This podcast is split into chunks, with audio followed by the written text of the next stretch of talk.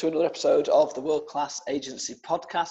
On this week, we're talking to Nicola Broomham from Broomham Recruitment. She's a lady who's had a background in the property industry and has since gone into estate agency specific recruitment. So we're really looking forward um, to having her on the show. Um, my name is Mark Worrell, as ever. I'm joined by Sam Hunter. Sam, hey, what's going on? I know it's a busy time for, for you guys at Home Search with your trial expiring. So how's it going?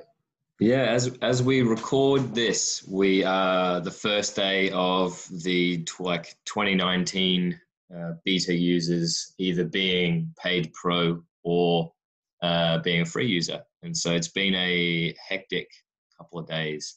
Um, like a bit of a lot of like nervous anxiety and uh, around the office as we were leading into yesterday when the sort of trial was expiring last night um, for the majority of our, our users from last year, but um, it's been largely successful. We, we were talking off air. Um, we've achieved sort of 15, 16% of our uh, end of 2020 user target already, um, which is nice. Um, and it's it's yeah, well off to a good start. Yeah, where we, we gave ourselves a little tap on the back yesterday. I think this time next week will be a more representative sort of figure of where we're at, um, just because yep. we didn't ever expect. We probably didn't expect this many people to plug in straight up, but we didn't really expect agents to come back to the system until it had gone away. So I think yeah. next week, after a week, particularly given again, it's been another week of where people have got a lot of good stuff to say. You know, you read the news and people are reporting their busiest um, start to a January in sort of five years. Yeah. I read something this morning where Chesterton said that their inquiries are up 76% um, on January last year. Um, like that's a big number, you know. And so maybe where maybe we've just been fortunate to get the timing right in terms of when we're monetizing um, with a bit of a shift in the market. But I've been uh, hammering on this week to anyone who will listen that the next six months are like the Goldilocks zone where there's activity and people are wanting to do deals for probably the right price, but it's still not easy. You know, you're not going to get three offers above asking price unless that asking price is 20% under market value. So you've still got to have that skill and ability as an agent. So if you put the work in now, when it does get easy, you are literally just going to clean up. And I know you and I have talked about this off camera. You know, yeah, you talk about you hiring some new staff and ways that you've done that as well. And and the mindset shift is maybe the right word. I was talking to Rob Brady from Iceberg Digital um, through the week. Friend, um, friend, we're doing, friend of the show. Friend of the show. Uh, yeah, g'day Rob. And we, we I, I said to him, I, we, I think we're doing the same marathon running plan at the moment, except he's running a marathon and I'm just looking for something to keep me focused. Um, and, and I said, I, I don't know whether it's the first time I've stuck to a running plan because my mindset shift because of all the people I seem to be speaking to every day, their mindset shift, yeah. and it's actually rubbing off on me. But yeah. the the concept of hard work is really evident out there in the market right now, and that's exciting because that means that it'll get good quicker. But when it gets good, all the people who are doing that now are going to see success financially as well as relationship wise, which is a good thing for everybody, I think. Yeah, absolutely. There's a lot of positivity in the market. When you know, I always, I always feel for your wife when you say you, that you're talking real estate to anyone who could, who could listen. Um, but, but apart from that, the agents that I'm talking to are, are all buzzing, and I think you, yeah. you're exactly right. There's that mindset, mindset shift um, I think I've said before, it's it's it's happened with me that self development journey um, that, that, we're on together. To be fair, and hopefully all of our listeners are yeah. on by by simply listening. Um, but what you said about that mindset shift, I've started to definitely feel the benefits of not drinking now. We're I think I'm 12 days in, something like that. Um, the first week, I think, was um, perhaps the excitement of being back to work, but this week I've been you know, fully energized. I've been to the gym more um, than I would have been previously. Um, and it's definitely having an effect that I'm much more productive at work. Um, mm. So I'm, I'm really looking to see, really looking forward to see how that, that develops. How's your sleep? Uh, well, actually, as it happens, I've had a couple of um, of later nights than I would have liked because I tend to go to the gym in the morning before before work. So my alarm's sort of quarter to six. So I try and get to bed for half nine, ten o'clock, as exciting as that is, and I've not managed it. But it's not affected me um, at work in that I'm not feeling tired or, or anything like that. So that's kind of Mm. the energy that I'm talking about, being able to maybe survive on a little bit less sleep than ideally I would like. And also, my two year old's decided that six o'clock is a pretty cool time to wake up now. So, Yeah. Yeah. Who needs an alarm clock when you've got Zach, right? Yeah, well, Zach actually woke up five minutes before my alarm this morning. So, but he's, he, he, he's, he refuses to go back to sleep. So, my wife was not happy this morning. Yeah, I, I, I, the, the one thing I've noticed being not drinking is the sleep. Like this week has been anxious, you know, for a lot of us. Yeah, of and course. Yeah. yet, Yeah. um, Imagine. and we, we've just been sort of we're going into the unknown now, you know, it's and, and what's going to happen. And those thoughts don't really leave your mind. But I'm the same as you. I'm going to bed 9:45, 10 o'clock. I had one 11:30 uh, evening this week. Um, but I just that, we were playing sport late that night, but I'm like sleeping like I haven't slept. I reckon in years. Certainly not since I moved to London, where there's like a siren going past or there's always light in the air. And both both Liz and I like we've got one of those light alarm clocks that wakes you up with light, Yeah. and then it, it if you if you don't wake up with the light, then it screams in your ear. And we're both sort of waking up, going like, oh. This is what it's like to actually get out of bed at, six o'clock in the morning and not feel like a zombie you know. Um, and I had like not a lot's changed other than drinking, and we didn't drink that much, but Yeah. it, it, it- even that small bit makes a difference. So, um, yeah, Yeah. whether our listeners want to hear it or not, we're going to keep you we're going to keep you updated on this journey as we go along. Yeah, absolutely, absolutely. Should we should we dive in and introduce Nicola? Let's rock and roll. We're joined today to talk all things world class estate agency recruitment by someone who is well placed, more than most, to offer insight on the subject in a career that's entering its 16th year, believe it or not, uh, in the industry. She's had success in estate agency, both working in and consulting with household brands, before in 2019 setting up her own independent property sector recruitment firm, which has gone from strength to strength in a very short time. It's a business built on values of being human, being effective, and being reliable. We bloody love that. Um, and we know she's the real driving force behind the Broomham family success. Nicola Broomham, welcome to the World Class Agency podcast. oh, good morning. Thank you for having me. Well, Very let's welcome. hope Paul doesn't listen, eh, Sam? I was going to say that was quite an introduction. I think Paul might have something to say about that, but the first, the first uh, husband and, and wife duo to come on the podcast, so so welcome. And I think it'll be uh, Paul's was last week, wasn't it, Sam? So I think Nicola's will be next week, so we'll be back to back as well. Uh, Oh, Jerry in the middle. okay. Oh, sorry, yeah, Jerry in the middle, yeah, yeah.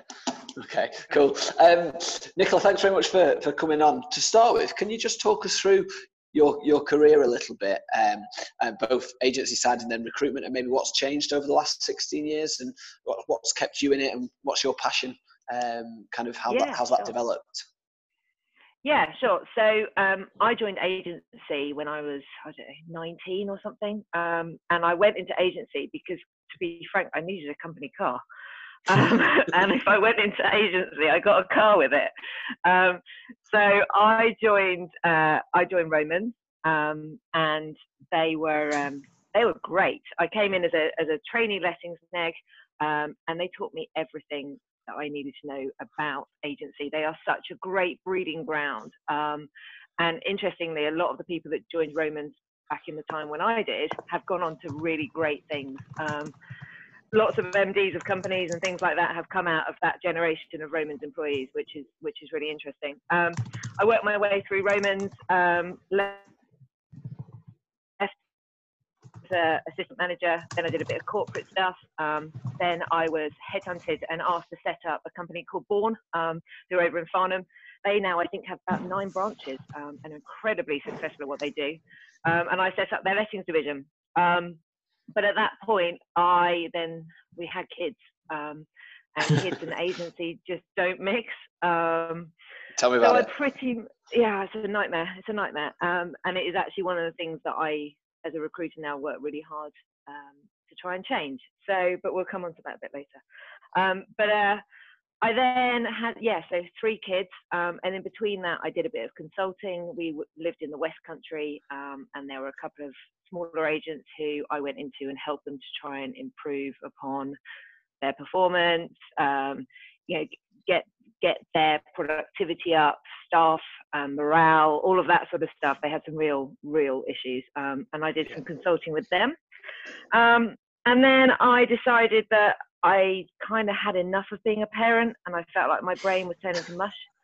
Um, and I wanted to go back to work. And I looked at going back to doing what I was doing before, which was effectively a lettings manager. Um, and I just couldn't make the maths work. We couldn't make the maths work mm. with the what I was going to afford, having had that long out of the industry. What what we could afford childcare wise versus what I was going to be paid just didn't add up. So um, I went and did a bit of part time property recruitment, and I thought, you know what, I'll give it a go. If I'm rubbish at it, I've, you know, what have I got to lose? Um, and it turned out I wasn't rubbish at it, and it was actually something I loved. And so Happy here we days. are now, um, a few years down the line from when I started doing that uh, with with my own business. So, but it's the reason why I, lo- I stuck with property, and the reason I love property is because my whole family are in it. You know, I'm married to Paul, as, as everyone knows, um, who's, who's obviously commercial director for Alexander and Co.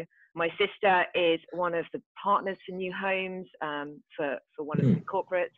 My brother-in-law is an area manager. Even my mum works in New Homes, so it's uh, it's kind of ingrained in all of us, and we make a Can't bit of a away. joke of it. Yeah, absolutely. And imagine how competitive our house is at Christmas when we get a monopoly board out or something ridiculous, you know.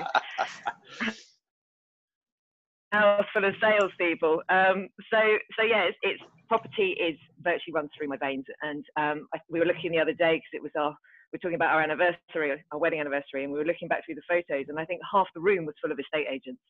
um, so, you know, it's uh, it's kind of what we do, um, and it's we're both very passionate about it as Broomhams, and it seemed to make sense that this was a sector that I worked in as a recruiter.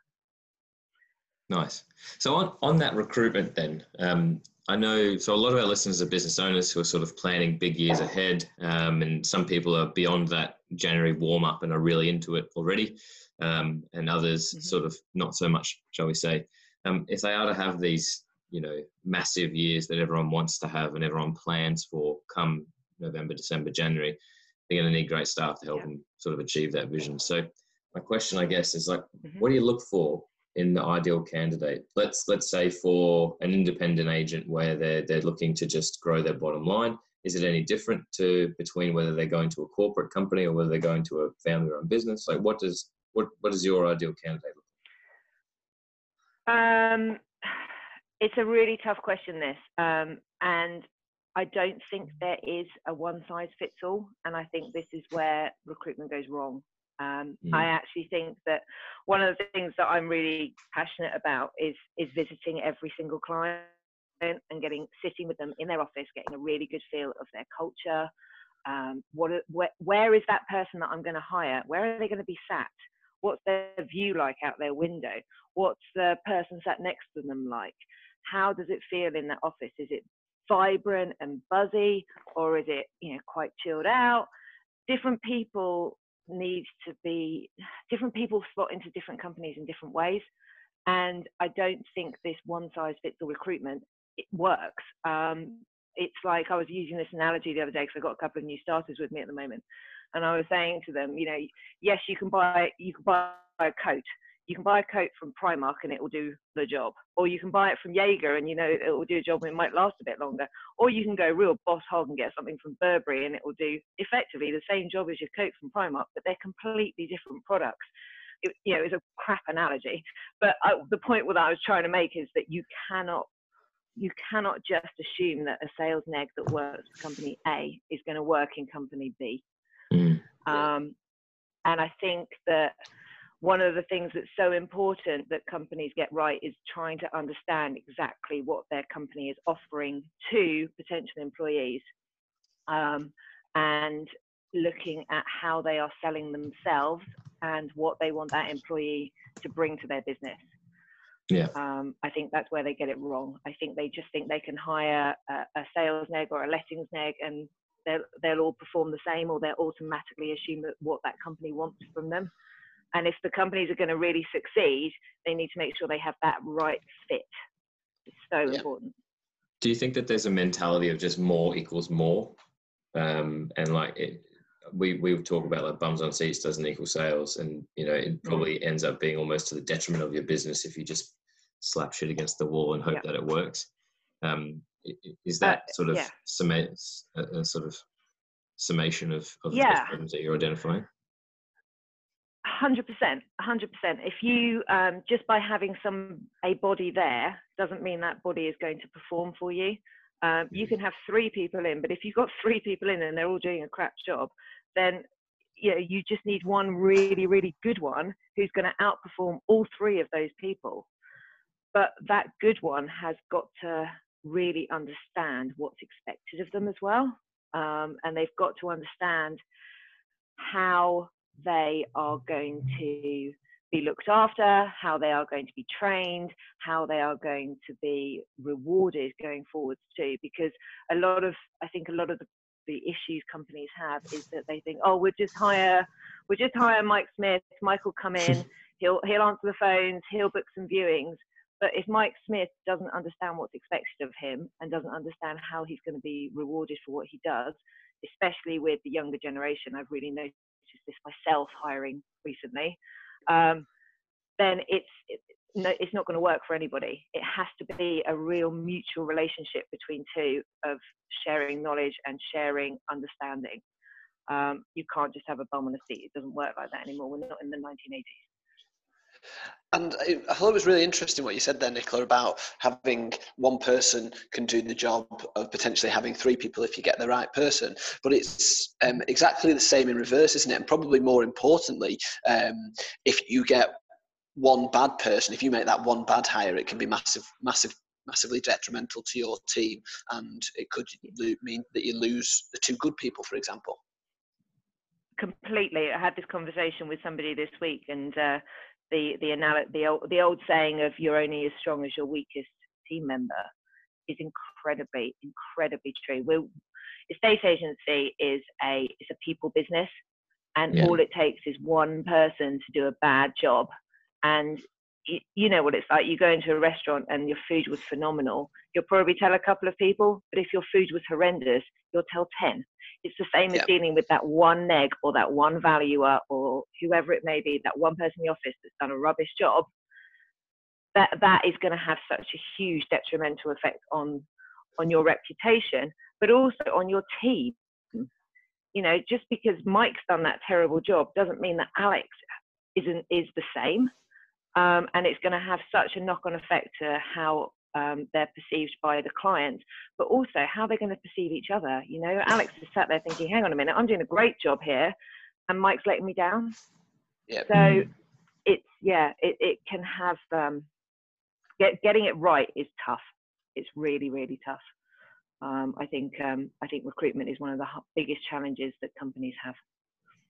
Can, can I just kind of go a bit deeper on that, Nicola? Because I think that's that's a really really good point about making the wrong hire. We've we've um, made a mistake in the past and made a wrong hire, and it cost us an awful lot of money.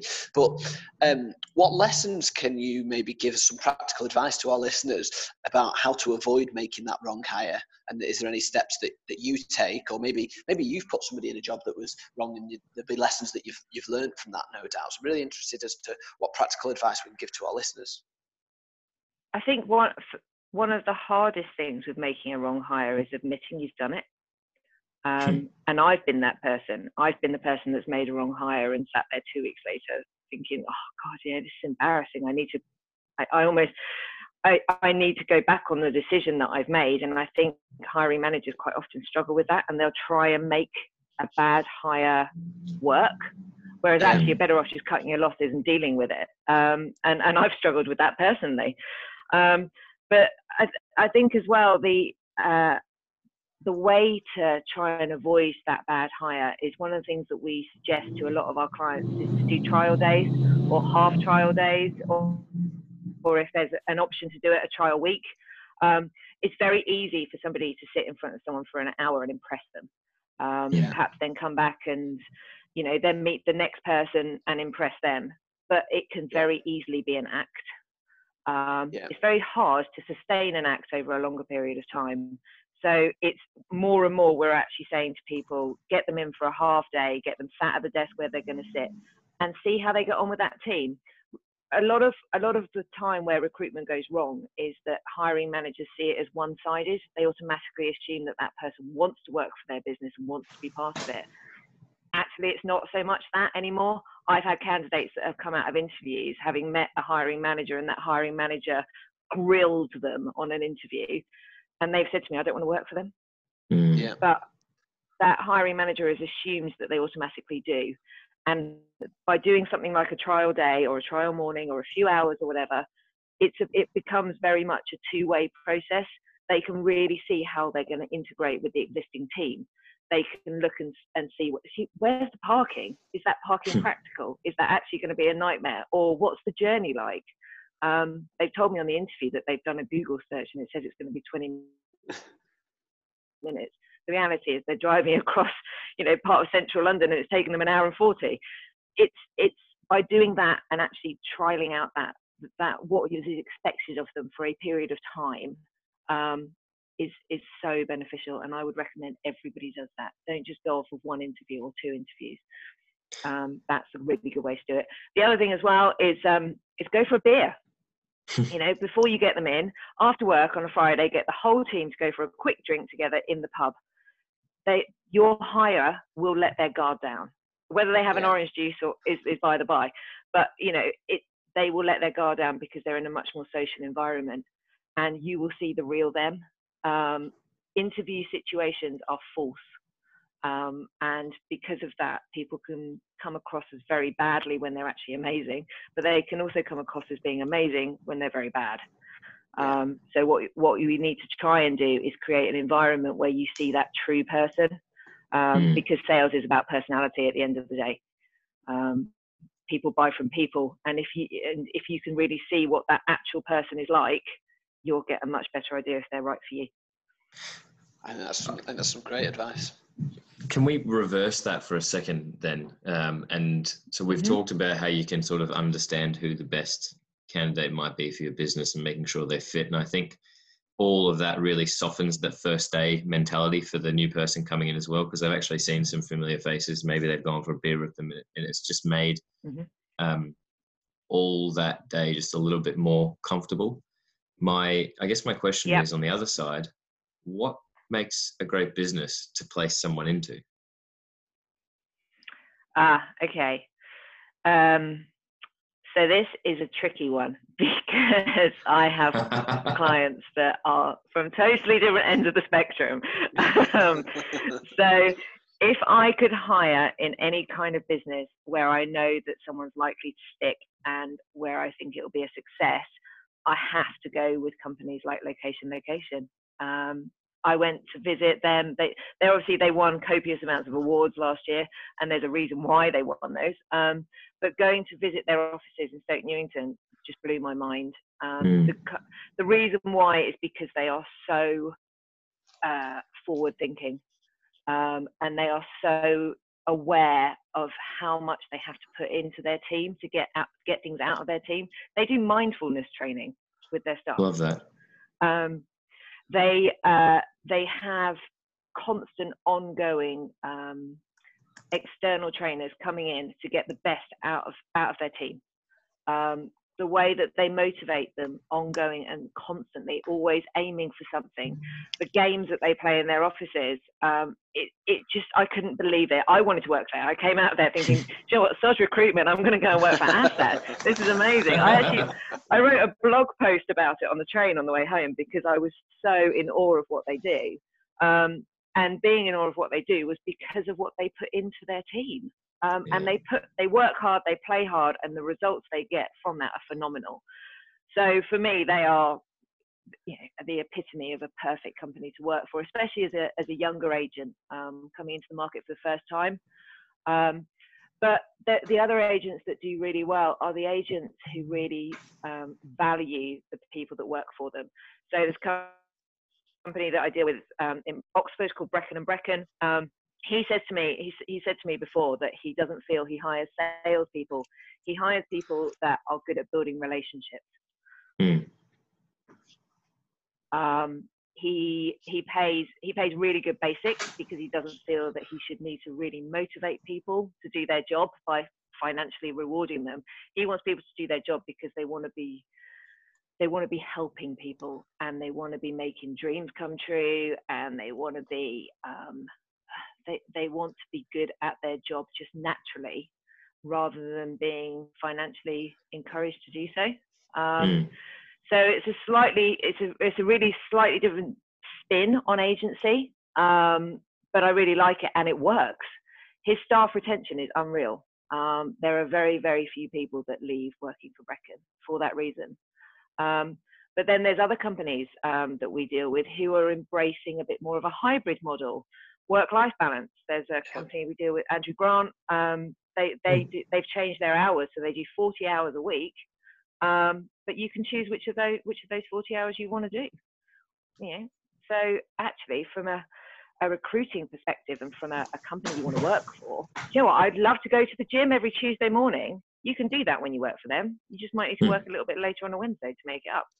Those types of things. So the companies that I think that are going to do well going into 2020 and and the next decade, especially with um, the world that we live in now, um, what people need and what they want from work has changed. And I think that the companies that will continue to do well are the companies that are embracing that change and providing something that actually gives back to their team, which I think all yeah, of those cool. three do. do. Do you think that the best people come from within the industry? Uh, I, I like what you said before about uh, a company in Oxford uh, where you were saying that they pay good basics and they just want people to help people. And, you know, that's mm-hmm. the mentality as far as I'm concerned. Um, and you'll end up yep. being financially rewarded more than you would have had you been smashing the phones just to try and make 10% here or there. Um, and so yep. I'm interested for your take. We've got our opinions, and I, and I share mine with anyone who'll listen. But I, I think I'm, I'm keen to know whether you think that the best people that you place with any of the businesses that you work with, whether they come, whether existing within the industry or whether you're looking mm-hmm. further afield.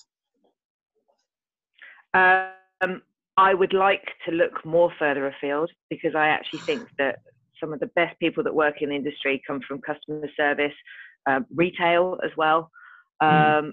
come from backgrounds where they backgrounds even hospitality you know people from those kind of backgrounds work really well because they understand about how important customer service is um, so I do think that a lot of good people come from out of industry, but I do think there are a lot of hiring managers who will not take people from out of industry. Yeah. One of the first things that people will often say to me is, "Oh, Nicola, I need a sales neg. They've got to have at least two years' experience." Why?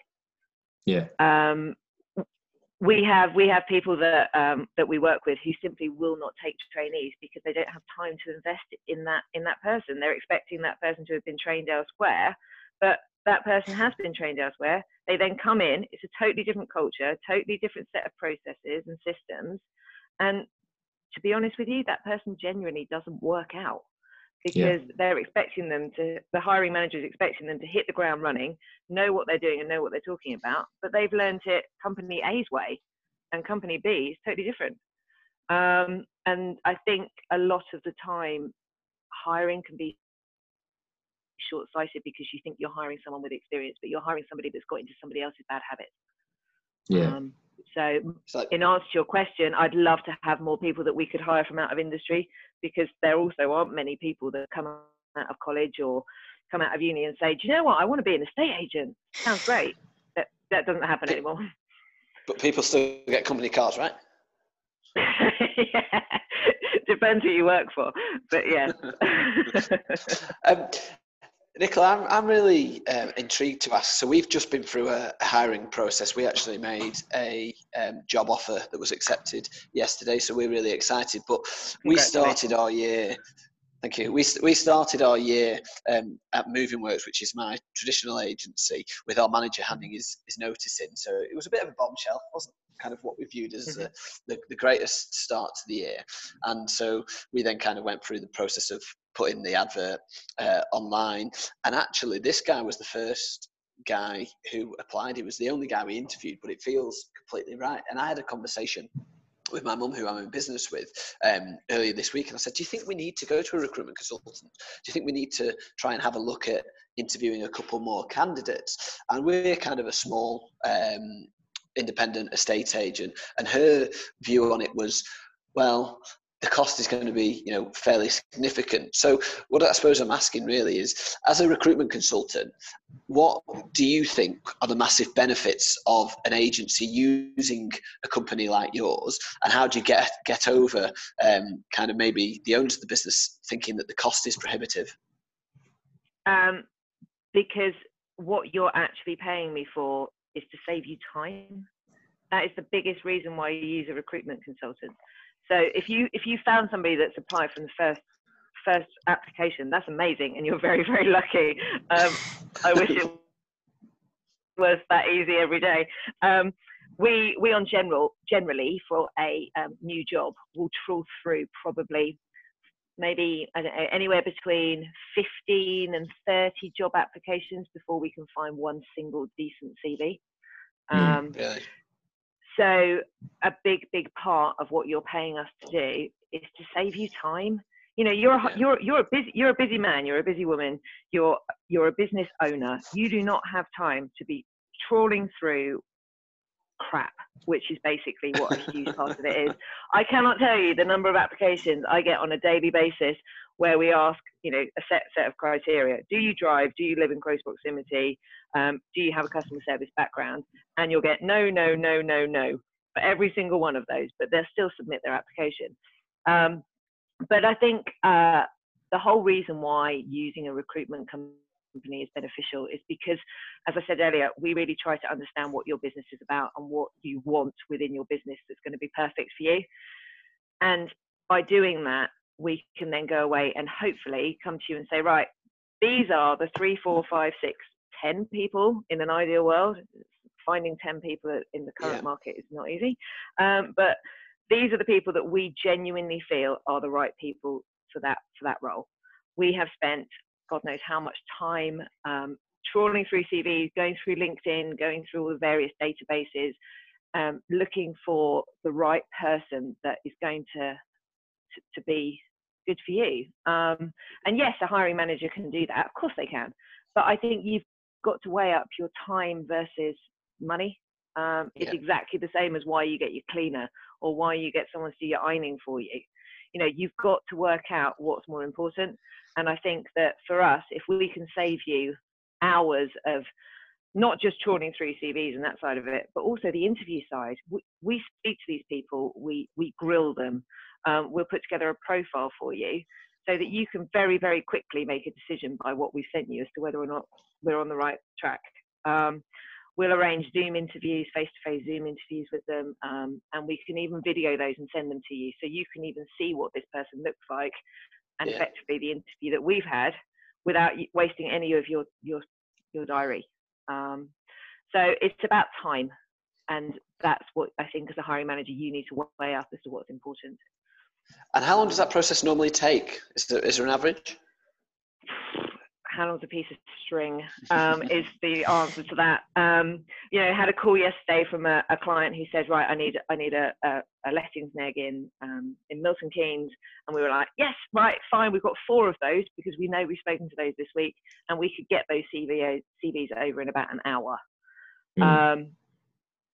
But we have other roles. We've had other roles in deepest, darkest Wales, um, which has taken us three months to find a single yeah. decent candidate for. Um, so it's it's difficult. It's really difficult. But I would say at the moment it is. Um, there aren't a lot of candidates out there. Yeah. We haven't had that January new job, new me, new start. We haven't had that yet, and I think that's partly because actually the market's picked up you know, from the election and things like that, we are seeing things really change in the housing market for the better. And I think that that's that's really prompted people to actually say, Do you know what, I might stick it out for a bit, see how it goes.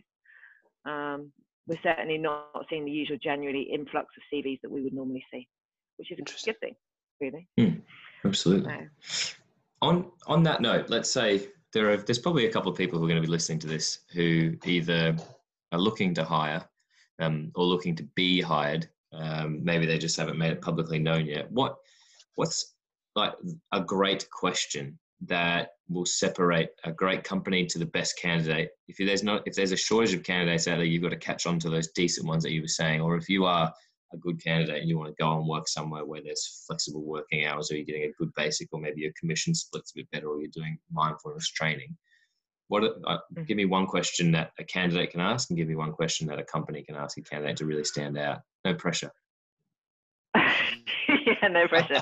um, okay, I think that the, the, the what the companies need to be asking um, in order for them to be seen as a really good company to work for is they need to be talking to that candidate about their motivations and what they feel that the candidate would like invested in them. Hmm. Um, mm. And I, like I think I think if they can show the candidate that they are willing to invest okay, maybe not not just financially, but also time in um, personal development, those types of things, mm-hmm. helping them to achieve some goals, um, helping them to support them um, through through anything that they need support for. I think that from a candidate perspective, that's like wow, yeah, that's a bit of a game changer. That's that's somebody who I want to work for. That's someone that actually cares about me, not just cares yeah. about their bottom line. Yeah. Um, so I think from a company side of things, that that's really good. Um, I think from a candidate perspective, I think it's really useful for a candidate to understand what that hiring manager's motivations are for their for, for bringing somebody into their business um, and why that hiring manager is working for who they're working for. Um, you know, why do they enjoy working for X Y Z company?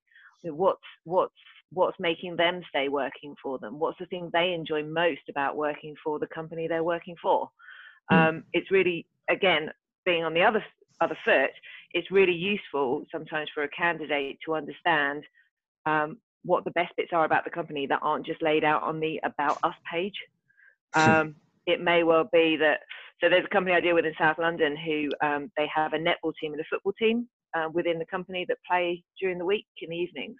Um, and it's a really, really nice thing to have. They don't necessarily shout about it. It just really helps them to create their team cohesion, um, and they all have fun together. Hmm. Um, but it's it's good to do a bit of sport and stuff like that as well. But that's some, the company pays for the hire of those courts and pays for the hire of those halls, and it's those little things. But I think if a candidate can try to drill down onto actually what is it about this company that's great? What do you love most about it? Then I think it might make the hiring manager think a little bit about um, about their longevity within the company. You know, you have the usual, um, I don't know, where do you see yourself in five years? Those types of questions or uh, things like that that that people ask. Um, but I I think it's uh, the other question that's really good, actually, sorry, my brain's just whirring while I'm talking to you. The other thing that's really no, good is um, to ask that hiring manager um, who's their best employee and why. Because mm. then at least they can uh, try to understand what's expected of them. So if their best employee is actually Mary, who works in admin because she she's great at, at being resilient and um, multitasking and she's solid and dependable, then you know that, that what that hiring manager really wants and really looks yeah. for in a member of staff. Whereas if they say, actually, you know, it's it's Julie who was our best business winner because every single instruction she goes out to, she's got a 95% conversion rate or whatever it may be, then you know that that's where their focus is. Mm. So I think asking those types of questions as well are quite useful from a candidate perspective, but from a hiring manager perspective, it also shows that you're not just thinking, along the usual candidate lines. You're more like you're yeah. interested in digging in. I think there's some great some some great questions, and I always think as a candidate, you know, is your opportunity to interview the employer as well as as vice yeah. versa, isn't it? Yeah, hundred percent. Great stuff. Um, we, we, are going to have to wrap it up, Nicola. Um, so yeah. our, our final question, as always, is: What does world class estate agency look like to you? World class estate agency to me is. Um, you can't say your husband. No- World class agency for me um, is phenomenal customer service. It's going that extra mile. It is constantly about building rapport. It's about repeat business. It's about um, embracing tech and being a bit down with the kids um, on that side of things. But it's it's it's got to be about your staff and your people and making sure that they feel incredibly valued and your continual nurturing of those people. Uh, Yeah. That's world class agency for me. Great stuff. Great stuff. Good. Fantastic. Mm. Nicola, thank you so much. Um, there, I've been sort of, sort of trying to type as softly as I can so that my keyboard strokes didn't come through on the audio.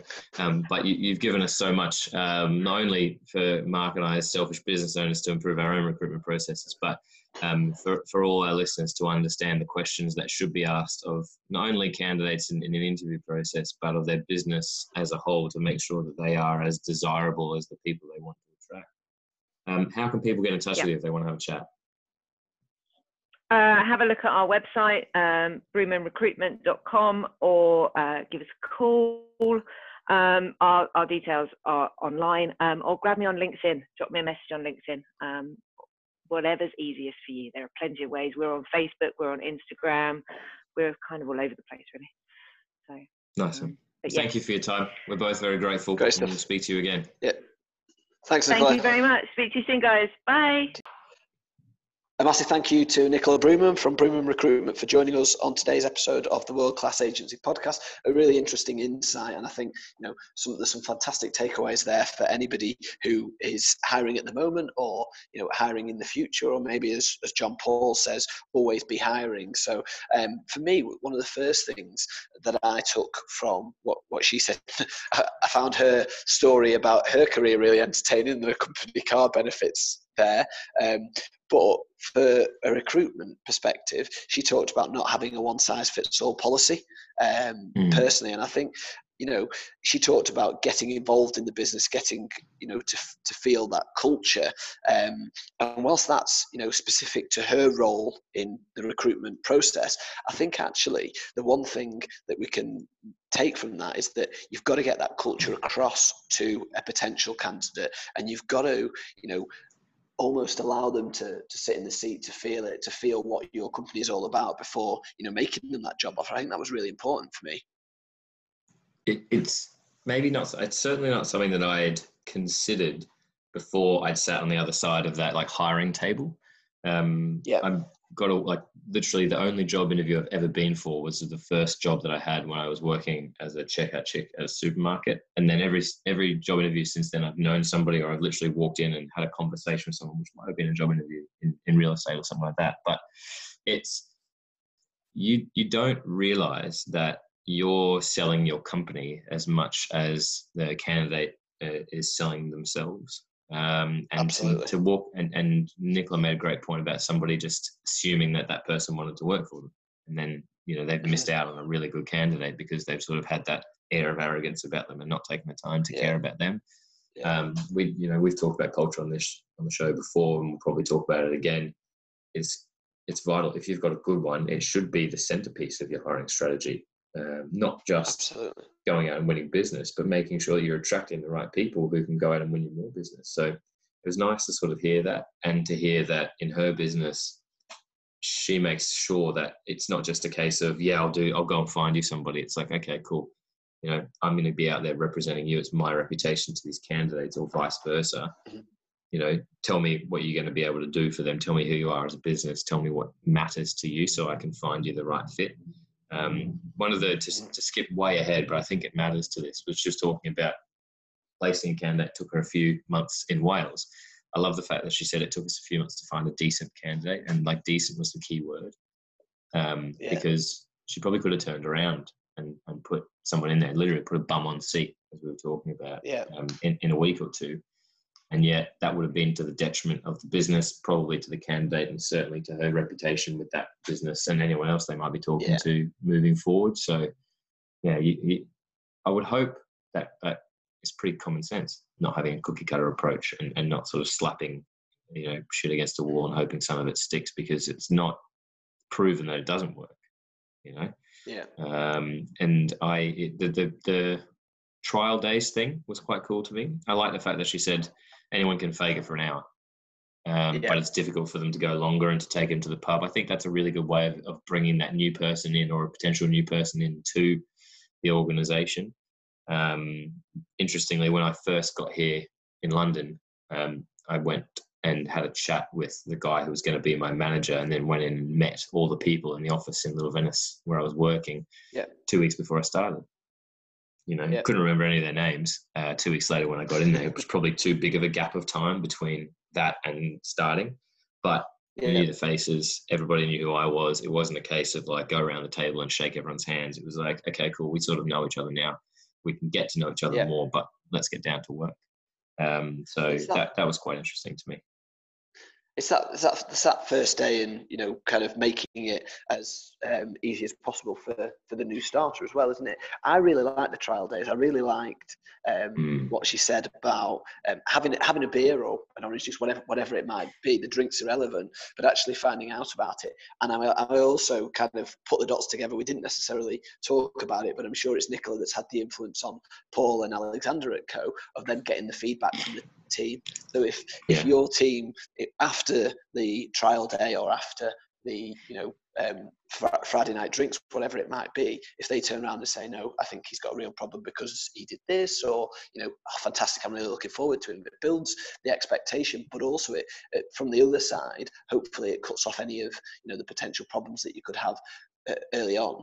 And I thought Nicola's um, failing fast policy with making the wrong hire Mm. was you know a really valuable thing to do. We've all done it you know because i don't think anyone particularly enjoys you know going through the recruitment process as uh, an employer. You know it's not something that you know, most employers would wake up tomorrow morning and think oh yes we're looking for a new member of staff. I think you know as, as nicola said at the end it's one of those things where you're like oh i've got to do this and it's going to take so much time and we're going to have to you know sift through all these cvs which is going to be really time consuming. So actually if you can maybe admit when you've you've made a mistake it's probably going to be you know much less damaging to the business than you know just trying to suck it and see Agreed. Um, it you, you know, like you never know.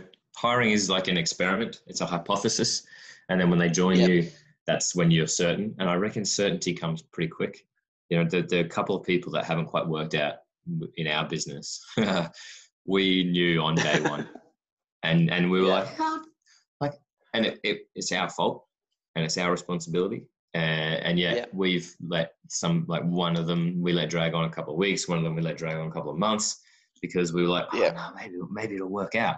But you know, when you know, you know. And I think Nicola Yeah. made that point. You've you've got to, you know, learn quickly, make adjustments. In it's probably the most politically correct way I can describe the scenario I'm talking about now. Make adjustments quickly, and then yeah. don't make that same mistake again or ask those questions. Um, you know one talking questions um, like we put on the spot there a little bit and that's why i wanted to ask that question. I, I actually only thought of that i wanted to ask that as we were going through this interview.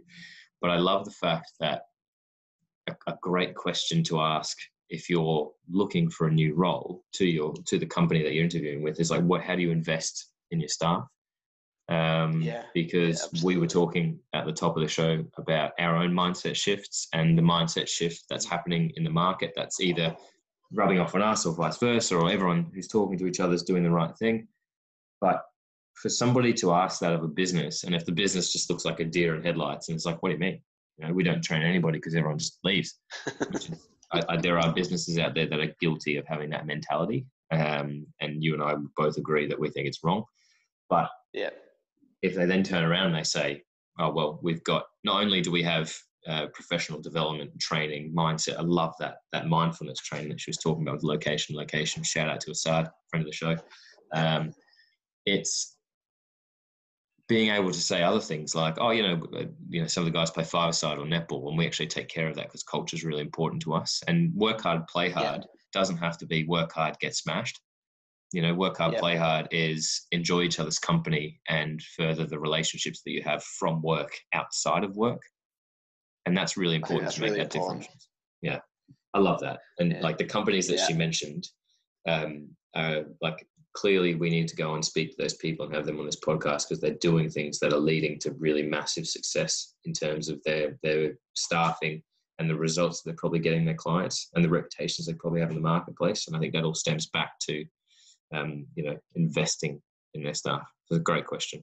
Ab- Yeah, abs- absolutely. You, you- just going go back to kind of my own experience because we've been through this process um, mm. very very recently. Um, it was quite you know almost rewarding to hear us say a number of the things which which we've done in our recruitment process. But we actually brought our manager who's leaving. Obviously, he's leaving on very good terms, um, and we wish him all the best. But we brought him into the, first interview with with his replacement to kind of get across that um, you know, good bits and bad bits of the job as well. You know, I, I openly said to him, you know, you're more than welcome to, you know, have a chat, tell him what you don't like, tell him, tell him what, what you do like. He's moving on for, for a career change. Um, but she said that the agents that do well are the agents that value their people. So, um, mm. you know, the stuff like you talked about, like the football and, what have you, that's not just doing one thing. That's a underriding value of the company. They value their people you know, above, you know, all else. And I think it's Richard Branson, isn't it, that says, you know, don't look after your customers, look after your staff, and they'll look after your customers. Yeah, um, massively.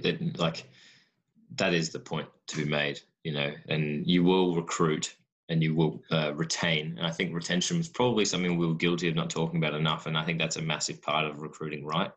Um, and maybe we yeah. get Nick or we get somebody else back on the show to talk about retention more than anything else, because that's probably a massive point. But you do invest in staff, you do take care of them, and the rest does kind of take care of itself. Because if they're yeah. they feel safe, like two of our, our values at Home Search are that people feel valued and people feel safe, you know? Yeah. Um, and we like don't share them probably externally as much as we should. But certainly, whenever we interview, people, you know, you're interviewing a, a, full stack software developer, and you say, "We want you to feel safe, we want you to feel valued," and they kind of look at you like, "What, what do you mean by that?" You know, you know, oh, I want my like 0.01 percent and 25 days holiday, and then I just want big headphones and to be left alone. Um, That's you, whereas, whereas, I'm just like, oh, mate, the universe is a real thing. So let's talk about that and how you feel. so, um, yeah, it, it, it's massive, and and yeah, she's articulated that point better than, than any of us could. Um, talking world class just for a second, because um, that was probably um, the shortest but most direct answer that we got, and I think it was because Nicola's had experience not only in the past learning her own way. And this is probably something that has carried through in whatever business she's been involved with, and whether Paul and Alexander and Co have rubbed off on her, or more likely, Paul, sorry mate, but she's rubbed off on you. Um, yeah. Rapport and getting repeat business and referrals and that world class, outstanding customer service. That you know, that is world class agency. Everything yeah. that we've talked about in the past, whether it's you know that repeat and referral business or having high fees or making sure that you use emotive marketing or anything like that. It streams back to the customer, the client, looking after them, showing yeah. care. Phenom- I think she said phenomenal customer service, you know, incredible staff, incredible people, making them them feel valued. But the one thing in her answer that I really wanted to to pick up on is she talked about nurturing your people. You know, mm. and again, you know, we, we talked um, to, to some agents about this um, when we were in Birmingham, but we talk about nurturing your people, not your staff, your people, your colleagues. It's a, you know, it's it's an it's an us um, type culture. We we often talk in um, estate agency now about nurturing clients. You put people at the top of the funnel, you take them on a nurture journey, um, so they then turn in, turn into a client. But I actually think you know probably the more um, important thing is to nurture your your team. So you can mm. you can nurture your colleagues and, and you help them go through they're not going through the funnel and coming out as ever. It's an ongoing process that nurture process. And i think that's really really really important that a lot of estate agents could take and, and try and implement into their business. Yeah agreed. Um, more and more i think this is becoming people are realizing that this is what really good real estate looks like you know what world class yeah. estate agency looks like um, and long may it continue. You know, it, it, it's it's um, not a shame, but it's surprising that it's taken so long. Um, and I think that we're here now, um, and yeah. the speed at which that mentality, that mindset, that business philosophy, from the top of the chain all the way down to a negotiator, training negotiator, office administrator, etc., uh, will rapidly increase and become what the market and what agency looks like by middle of this decade. Yeah, absolutely. Looking looking looking forward to it as well. You and me both. Cool. Thank you very much for, for listening. Thank you once again to Nicola Broomham. Um, we do this because we love our industry. We want to see it get better. Please, if, if you like what we're doing, maybe share it out on social media, share it with your with your colleagues. You know, spread the love. I'm Mark Worrell. He's Sam Hunter. Thank you very much. We'll see you next week.